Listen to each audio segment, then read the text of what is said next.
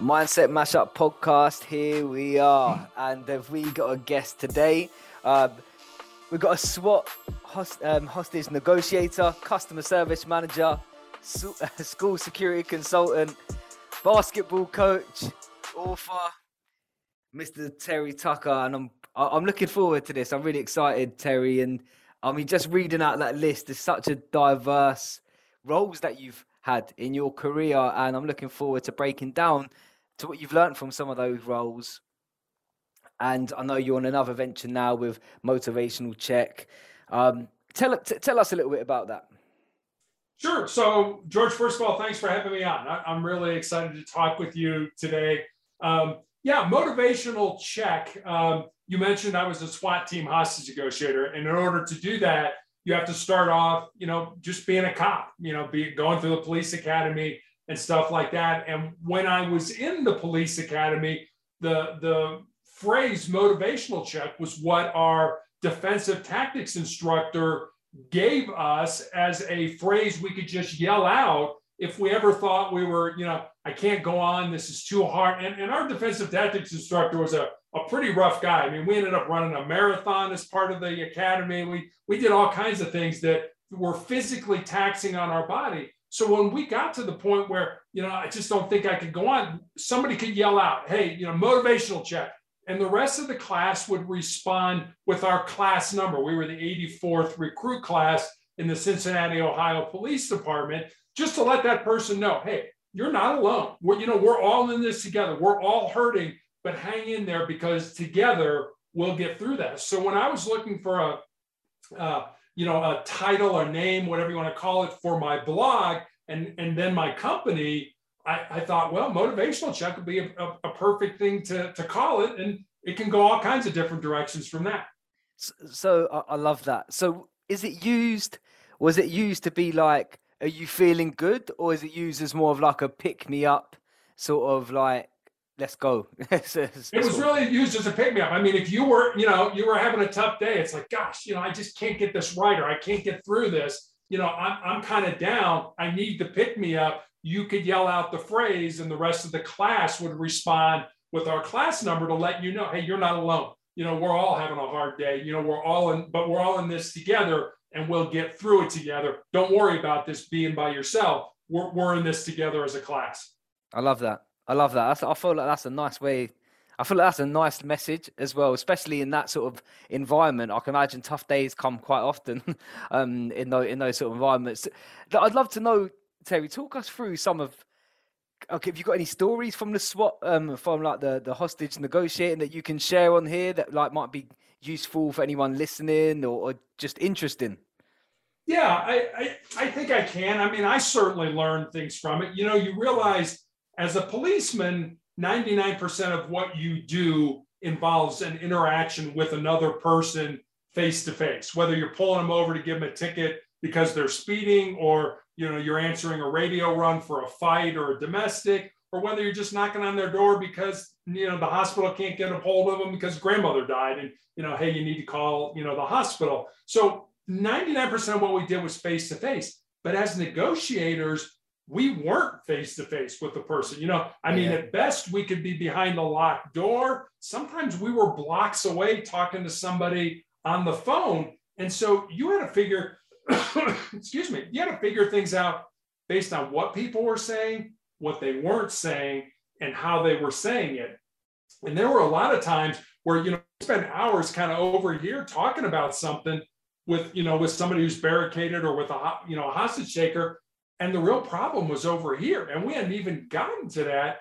And yeah. the way I kind of described what we did, we've all, you know, when we were kids, we were all at the park, you know, on the teeter totter or the seesaw, you know, growing up, and we had fun with it. Kind of the way I describe what we did is like a teeter totter. So when we started talking to the person, their emotional end was way up in the air and their rational end was down at the ground on the ground. And over hours of asking them open ended questions and getting to burn off a lot of that emotional energy, we would kind of bring that teeter totter to equilibrium. And then hopefully, over more time, we would have it where the rational end was up in the air and the emotional end was down on the ground. Because we all know we make better decisions when we're using our rational brain versus our um, our emotional brain. And so, you know, if they're if they're all charged up and they're you know real agitated and they're yelling and screaming, that's not the time to talk about hey let the hostage go or put the gun down or come out. That's not the time to do it. So yeah. you know you gotta you gotta just buy time. So that was one thing, and the other the other couple things. One was the importance of silence, of how to use silence. I mean, a lot of times in business, you know, we think the the best salesperson is the person who, you know, they do the best pitch, they give the best talk. That's not really the best. The best nah. salesperson is the one who listens yeah. the most, who doesn't yeah. do what I'm doing and talking all the time. You know, and, and so that that's one important part. And the other important part of what we did was the importance of trust. You know, I mean, I'm a negotiator, you're a hostage taker. We're building a relationship. There's trust there just like there is with a husband and wife or a boss and subordinate or you know a, a boss and its board or whatever it is you know the importance of trust. So we never lied to people. People would say to us hey i'll come out i'll put the gun down i'll let the hostage go but you got to promise me i'm not going to go to jail. And we would have to say well when you do come out you are going to go to jail. And then we would try to deflect the conversation to something more positive. So those are just a few of the things that I think I learned as a negotiator that maybe people can can learn or take away and learn in their business. Uh, I think I, I really like what you said there. Um, I've been in sales environments and I've been in both B2B, I've been in B2C, and something that I quickly actually that, that's a lie. I didn't quickly learn this at all. Was as you said, the ability to listen more than you speak uh, because I think in sales that you're you're you cover those silent patches, don't you, with words not necessarily relevant to the the conversation or maybe even to the person that you're the, the prospect um, of sort. And I think when you begin to listen, it allows you to be able to come up with the right sort of language, terminology. You can uh, also understand what they want, which is the most important part. And I suppose as a negotiator, that's quite an important part. You need to understand what they want and see where you are within that. And I think for people, I've said it in many podcasts so far, sales is almost like the the foundation of any business because we all need that. We we, we all need our clients. And you said you also mentioned there, Terry, about we make better decisions when we're rational rather than emotional. And I'm I'm wondering were you consciously trying to get someone from one state to another, or were you allowing them to go through the motions, so to speak?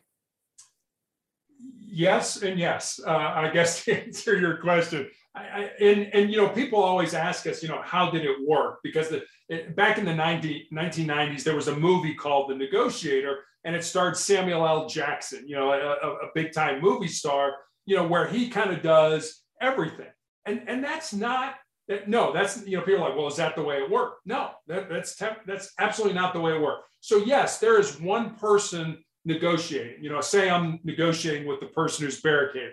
Well sitting right next to me is another negotiator who's just listening. They're they're not involved in the conversation. They're just listening and they're passing you notes. And yeah. then there are three or four more negotiators that are kind of out in the crowd, sort of working the crowd, like, why are we here? What happened? So, I mean, the person may have barricaded themselves with a gun and they're threatening suicide because they had a fight with their mother, you know, earlier in the day. Well, you might get a note as the primary negotiator that says, don't talk about his mother. Oh, okay. So, you know, again, that's sort of like being in sales. You've got to understand the dynamic. You've got to yeah. understand the situation and and and tailor, as you said, tailor your pitch to that situation because it's not a one size fits all just like it's not a one size fits all when you're negotiating with somebody. So it, it really is a team effort and you have to do your homework. And you know a lot of times they taught they tell us well you you you know congratulations you talk somebody out.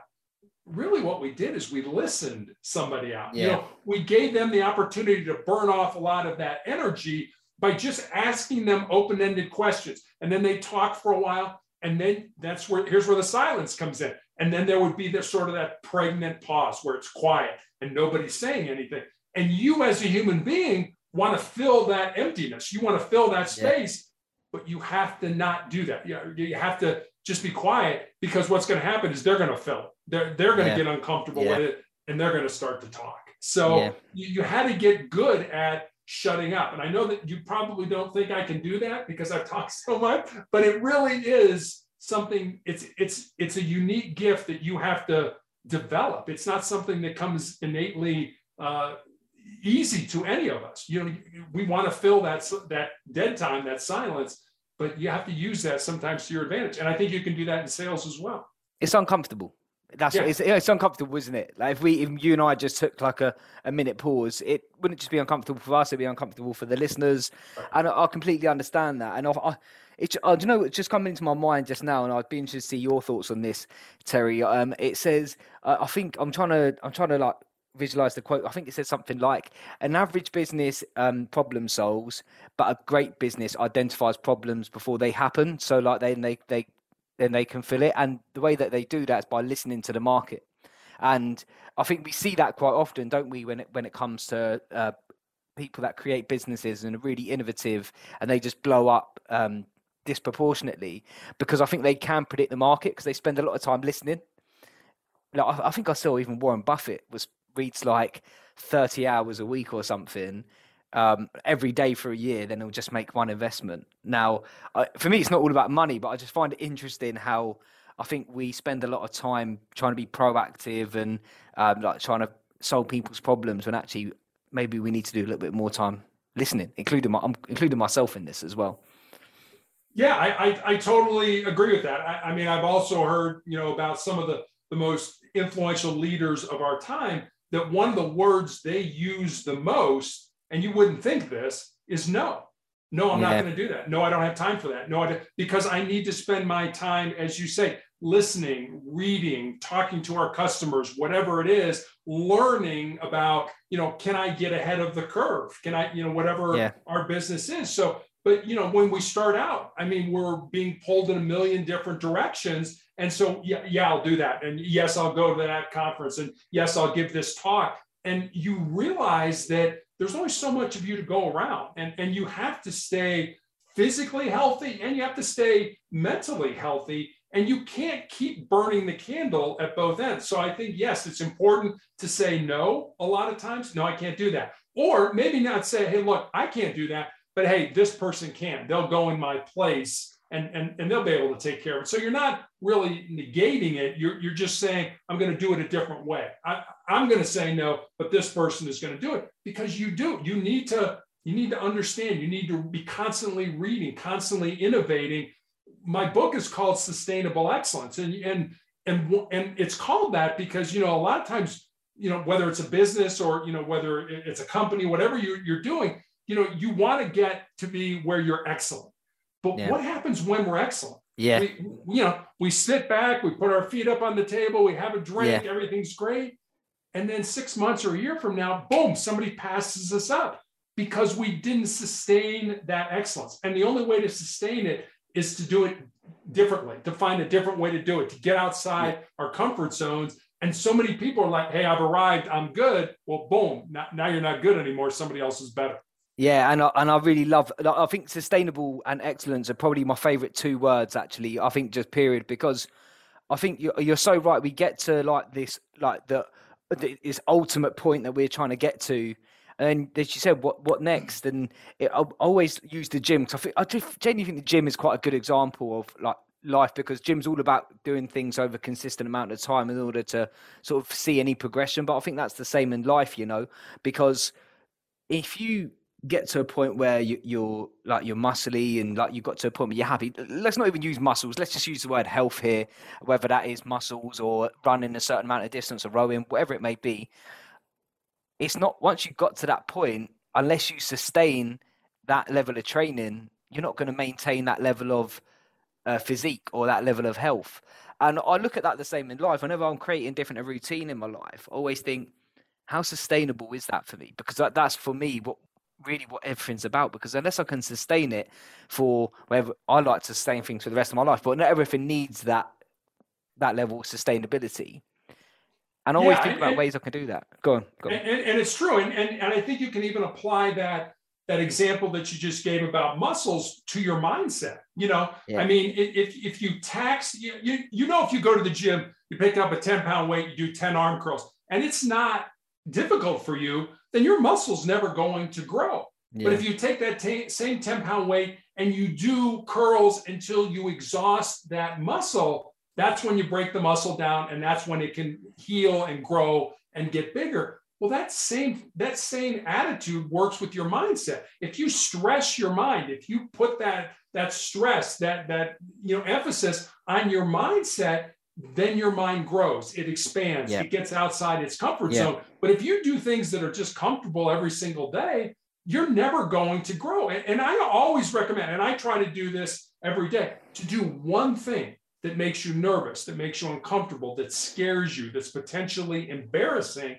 Because if you do those small things every day, when the big things in life hit, and they hit for all of us, you know, whether you lose yeah, somebody yeah, or yeah. business fails or, or what, you know, whatever it is, we've all heard the story. If you do those small things every day, you'll be so much more resilient to handle the big things when they come along. Well, it it compounds, doesn't it? Like it's impossible not to. Like so, someone asked me once, "Oh, George, how how how do I overcome fear?" And my my sort of response to that was, "We'll seek discomfort first, yeah. because as you said, like if life is coming for all of us, uh, like Terry, I know you've got some stories, and I want to come to that later, like things that have gone on with your health. Because I know uh, from what I've heard, you don't mind speaking about it, and I, just think it's gonna. If it's not health, it's this. If it's not this, it's that. And I think it, like life is always going to come for us, and I don't always think that's that's not always a bad thing because we can learn a lot from the pain. And I know you've got some one of your quotes here that I've actually got down, which I, I really love. It's about embracing the embracing the pain and discomfort, which is on your website. And in fact, we, we could sort of move on to that. Could could you explain that a little bit for people sort of like listening that might be like embrace it? Like, why would I embrace that?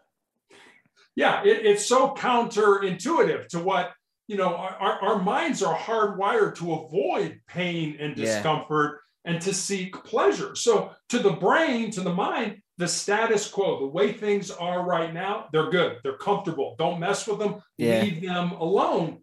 But the only way we're going to grow, the only way we're going to improve, the only way we're going to get better is if we step outside those comfort zones. But as soon as we do, our brain starts attacking us by putting all kinds of negative thoughts into our minds. And, and I guess the way I look at pain, regardless whether it's physical pain or emotional pain or mental, whatever it is, is this we're all going to experience pain in our lives. And for me, you know, I've been dealing with cancer for the last 10 years. It doesn't have to be an illness. I mean, it could be you break up with your boyfriend or your girlfriend, or, you know, you don't get the promotion at work that you think you deserve, or you have a fender yeah. bender on the way to work, you know, in your car. Yeah. Pain is inevitable in our lives. Yeah. Suffering, suffering on the other hand, suffering is optional. Suffering is what you do with that pain. Do you take it mm. and use it to make you a stronger and more determined individual? Or do you wallow in it and feel sorry for yourself and want others to feel sorry for you? So it's it's innate in us. It's it's inbred in us to avoid pain. But i guess what i'm saying is don't avoid it. Take it use it flip it inside burn it as fuel use it as energy to make you a more resolute individual. And i think we've seen over and over again haven't we that individuals that face pain individuals that have resilience that have the ability to bounce back, we see the levels of successes that that they can reach because again, it they have that mindset of growth because it does become a growth mindset when you learn to embrace it. And something I can't help think about when we we said that is people seek pleasure, but do people enjoy the pain? Do you think? Like, do you think people maybe not enjoy the pain? Do you think people enjoy the having the excuse for not becoming something more? Oh, absolutely. I, I, I mean, I think we are, at least here in the United States, we, we're, we're, you know, we start down a road toward a goal or, you know, developing a business, whatever that ends up being. And then we come up against an impediment, something blocks us and we quit, we fail, we give up, whatever you want to say. And then we're great at, now we got to blame somebody. You know, yeah. very few people ever take responsibility for their own success and happiness. So we we come up against this impediment, it blocks us, we quit, and then we want to blame. You know, want to blame our mom and dad or our boss or our station mm. in life or whatever that is. We want to blame somebody. And even when I got cancer, people were like, "Well, who do you blame?" what, what, what do you mean? Who do I blame? Well, you got to blame somebody. It's like, Yeah. no, I don't. And then people even got to the point where, well, do you blame God? And I'm like, do I blame God? I'm like, no. I mean, what do you? I don't think God got up on a Tuesday morning, checked his to-do list, and said, "Hey, Terry Tucker, cancer day." I mean, I don't think that happened at No. all.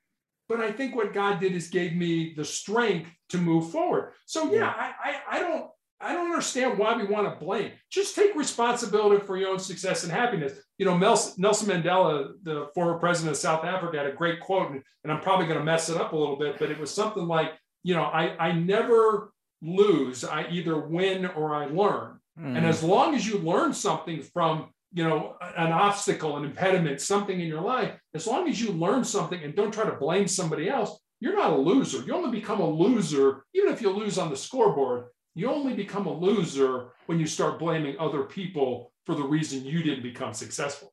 Yeah, I completely agree with that as well. I think it's too easy to do that, and I think when we look at some of the greatest, you mentioned Mandela. We obviously you've got some other greats there, Mother Teresa, Martin Luther King. Some of the more recent ones, some of the um, sort of athletes, uh, LeBron James, um, Ronaldo. They they all take accountability, and I think the part that people don't like about accountability is that you can't just take accountability when you're successful it's you have to take accountability on both but people like oh yeah and it was do you know what? I've witnessed this in sales a lot. Um, if someone had a really high day on sales they were like yeah absolutely smashed it i'm amazing. Then on the bad days they'll be like yeah the leads weren't that good today. And it's just like no you can't do both. You you have to you have to you have to take the good and the bad and you have to be responsible for that because um, there's that saying in business that you can't measure what you can't um, you, you yeah you can't measure what you can't manage or the other way around i might have just butchered that but um and it's so- and i think that's the same with how we react in life you know like unless we manage both the good and the bad how how we meant to improve it how we meant to scale that But I, I think that's how we- it goes back to how we think, you know, Yeah. and, and a lot of people, and, and I've, you know, I, am not going to say other people do. I've done this. I, I, I think Oh, most oh. people do this in their life is that most people think with their fears and their insecurities instead of using their minds. It's like, Yeah. you know, oh, yeah, I'd like to do that, but oh, what if I fail? What are people going to say about me? Even though if you know it's good for you to do it, and I always, especially with young people, I always tell young people if there's something in your heart, something in your soul that you believe you're supposed to do, but it scares you, go ahead and do it. yeah Because at the end of your life, the things that you're going to regret are not going to be the things you did. They're going to be the things you didn't do. And by then it's going to be too late to go back and do them. Yeah, and I think like life is just so precious. Like we don't know when that day is gonna come. Um, uh, thought I was gonna sneeze. Sorry, Terry. Um, That's okay. so yeah, we don't know when that day is gonna come, and as you said, like you don't want to leave any stones unturned. You want to just at least. I, I think even if you give it a go, you know something. Like you, you've learned something. You tried something, and for me, that's and- what it's all about. And who cares what other people think? Yeah, you know, we're, we're so hung up on, you know, hey, it's all about me, but I really care what that person thinks. Wait, Yeah. wait a minute. Those two don't seem to go together. It- it's like if it's all about you, then why do you care what they think? And Yeah. and and at the end of your life, you're not going to be judged on what other people said or what other people did. You're going to be judged on what you said and what you did. So stop worrying about, oh, you know, what are, are they going to laugh at me? Are they going to, you know, and again, it goes back to when I said earlier, do one thing that makes you nervous, that makes you uncomfortable, that scares you, that is potentially embarrassing. Because if you do those things every day, then when people do laugh at you, when people do say, oh, that guy's a loser, or he doesn't know what he's talking about, you're like, yeah, whatever. You know, I'm, I'm okay with that. You can say whatever you want because I'm the one out here doing it. You know, Yeah. don't try to convince yourself that you're playing in the game when you're sitting on the sidelines Yeah. and watching. Do, do you know what, you just said has come up in pretty much every single podcast about not listening to the sideline? Um, because it, I think we di- just get caught up, and I, I think do, as as I've grown and as I've developed in myself, I can't help but feel when I was listening to the voices of other people, it wasn't the fact that I care what they thought. I didn't value my opinion enough to dismiss what they thought about me and and I, I've only figured that out recently, to be honest, because now I'm at a point where I don't care who's judging me. Not because I don't care, it's because I just value my own beliefs and my own attitudes and my, what I say to myself more than what, what other people do about me. Because as you said, there, there's something in me that I'm not gonna just let that I'm not gonna let that steer me off. Because why would I? because then I'm then I'm then I'm in their game and then I'm on I'm in their sideline almost. And I want to be in my yeah. game, you know. And, and um, why are you letting them rent space in your head? Yeah. You know, yeah, I, I mean, yeah. really, I mean, why are you letting them do that? I, I mean, I understand that there are, you know, certain people that, hey, I like that quality in that person, or, you know, I like the way that person makes a presentation or makes a sales pitch or started his company or something like. Great. That, you know, then take that that little piece of what they are and incorporate it into yourself. I mean, why do we want to be like other people? There's never been anybody as unique as George, as unique as Terry, as unique as, as your listener. There's never been anybody like us. There never will be anybody like us. So why are we trying to fit ourselves into somebody else's mold? And especially, yeah. why are we letting those people rent space in our brain? Hey, I, I, don't have enough space in my brain for my own stuff. Yeah, why am I letting somebody else in there as well? Me too. Me, me too. I, am the same, and I feel that. So, so I want to just before sort of like we begin to wrap this up, I just want to talk about. I I know you spoke about your cancer at the beginning. I've heard other podcasts and um, you've listened to it, and I, I think that's one of the things that when when you hear something like that, I can only imagine Terry the emotions and everything that comes with just hearing things like that. And I'm interested because you're still facing it, and what just I'm completely admire you because you still get up, you still do, and uh, you, you've got the reasons not to. I'm just wondering what what really keeps you you going. Like what what what's cancer taught you almost?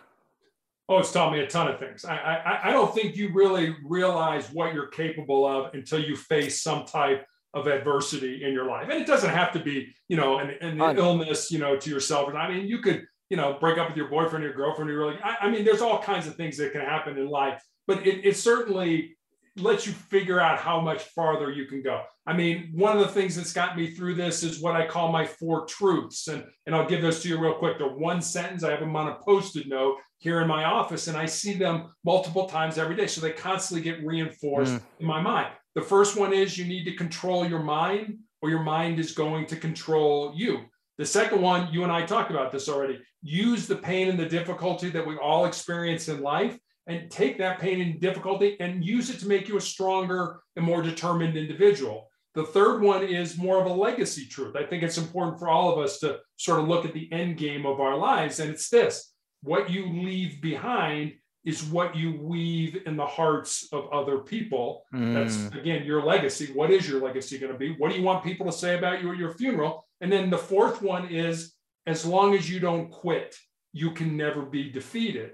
And so I those things are, I mean, they're the bedrock of my soul. They're a good place for me to kind of uh, build a life off of. And the other three things I call my three F's. They're faith, family, and friends. And those things have got me through these 10 year, this 10 year battle with cancer where I've had my foot amputated, I've had my leg amputated. As you mentioned, I'm still being treated for tumors in my lungs. And, and I remember back when I graduated from college, my dad was dying of cancer. And and I think his purpose in life was real estate. He, he loved being in real estate. He did it his entire life.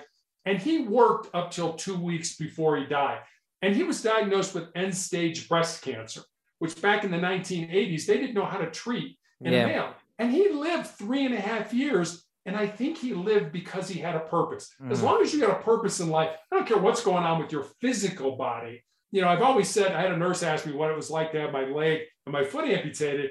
And I said, you know, it, it has not been easy, and it certainly has not been. But what I told her was, cancer can take all my physical faculties, but cancer can't touch my mind, it can't touch my heart, and it can't touch my soul. And that's who we really are. This is just a house or a vessel or whatever you want to call it to, to house that. So don't get all excited about your, your body. Think about your mind, your heart, and your soul, because that's really who you are. Yeah. And how, how does someone connect how does one connect that? Because I can't help Terry. Sometimes, like one thing that I've learned is that people to sometimes to change or to figure out who they really are and what's really capable, they reach they have to reach like a a huge pain point, and I don't think that's necessary. I'd, I'd love to stop someone reaching that before they have that change. I'd love to, and I hopefully things like this do that. So how how would you what would you say to someone before they reach that that that place to be able to change? How can they connect with this?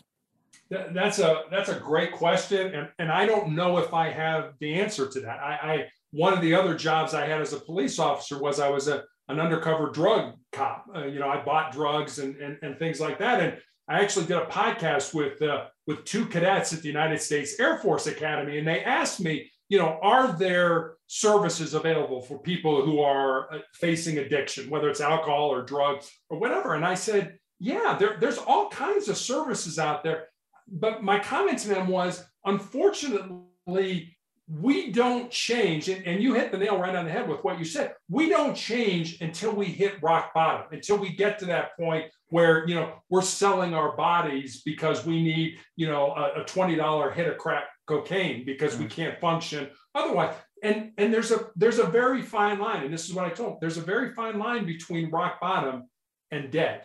And so I, I, I don't know if I have the answer to that. I, I can't make you do anything you don't want to do. You can't make me yeah. do anything I don't want to do. So you have to get to that pain point, to that point where you're almost dead before you can sort of rise like a phoenix out of the ashes and say, you know what, now I'm going to change. I'm going to make a difference. Unfortunately, so many people don't they, they don't they don't get to do that. Not, and, and that's what makes me that. sad. That's what makes me sad, man. Like that's why I'd love to try and catch because some people bounce back and some people can't. And I'd love to I'd love to think that maybe one day we can catch someone before they do that, you know. And I just wondering if you had any tips on that. And I think you're right. By the way, what you said about purpose, I, I completely agree with. I've been a man without purpose, and I've been a man with purpose.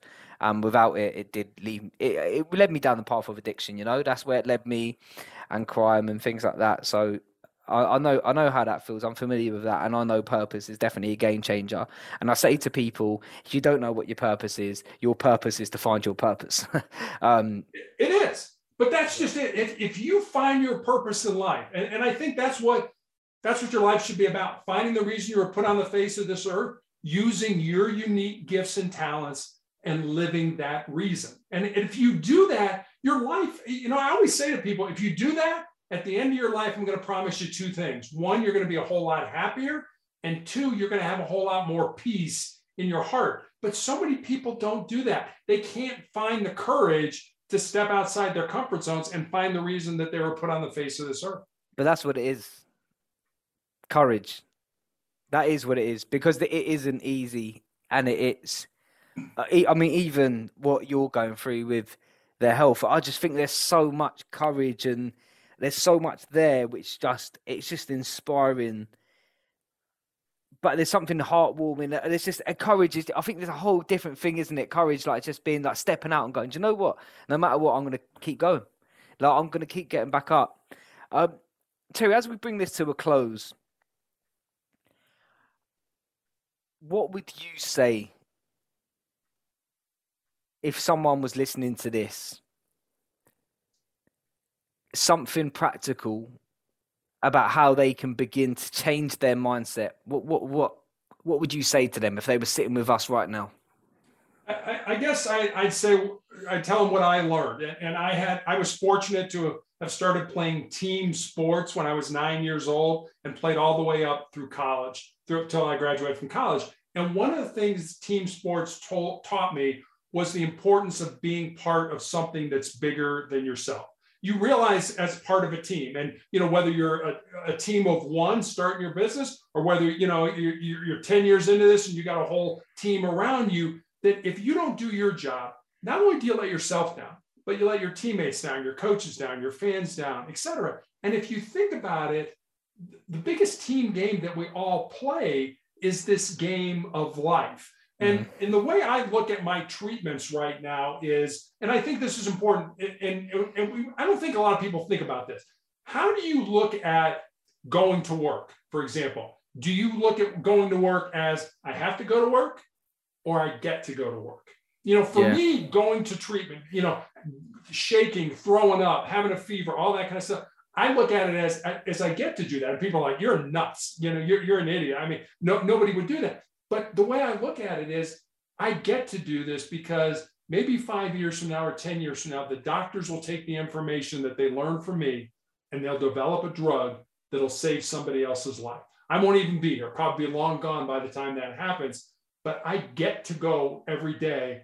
So, in the hope that I'm being part of something that's bigger than me and that this drug is developed and somebody's life gets saved, as opposed to, oh, yeah, I have to go to treatment. It's going to be ugly. I don't like it. I don't want to do it. Do you have to do it or do you get to do it? It's all how you look at life. Yeah, I, I, love that. And I think that's a good takeaway. What are the things, how do you look at the things that you do on a daily basis? Is I think is a good start.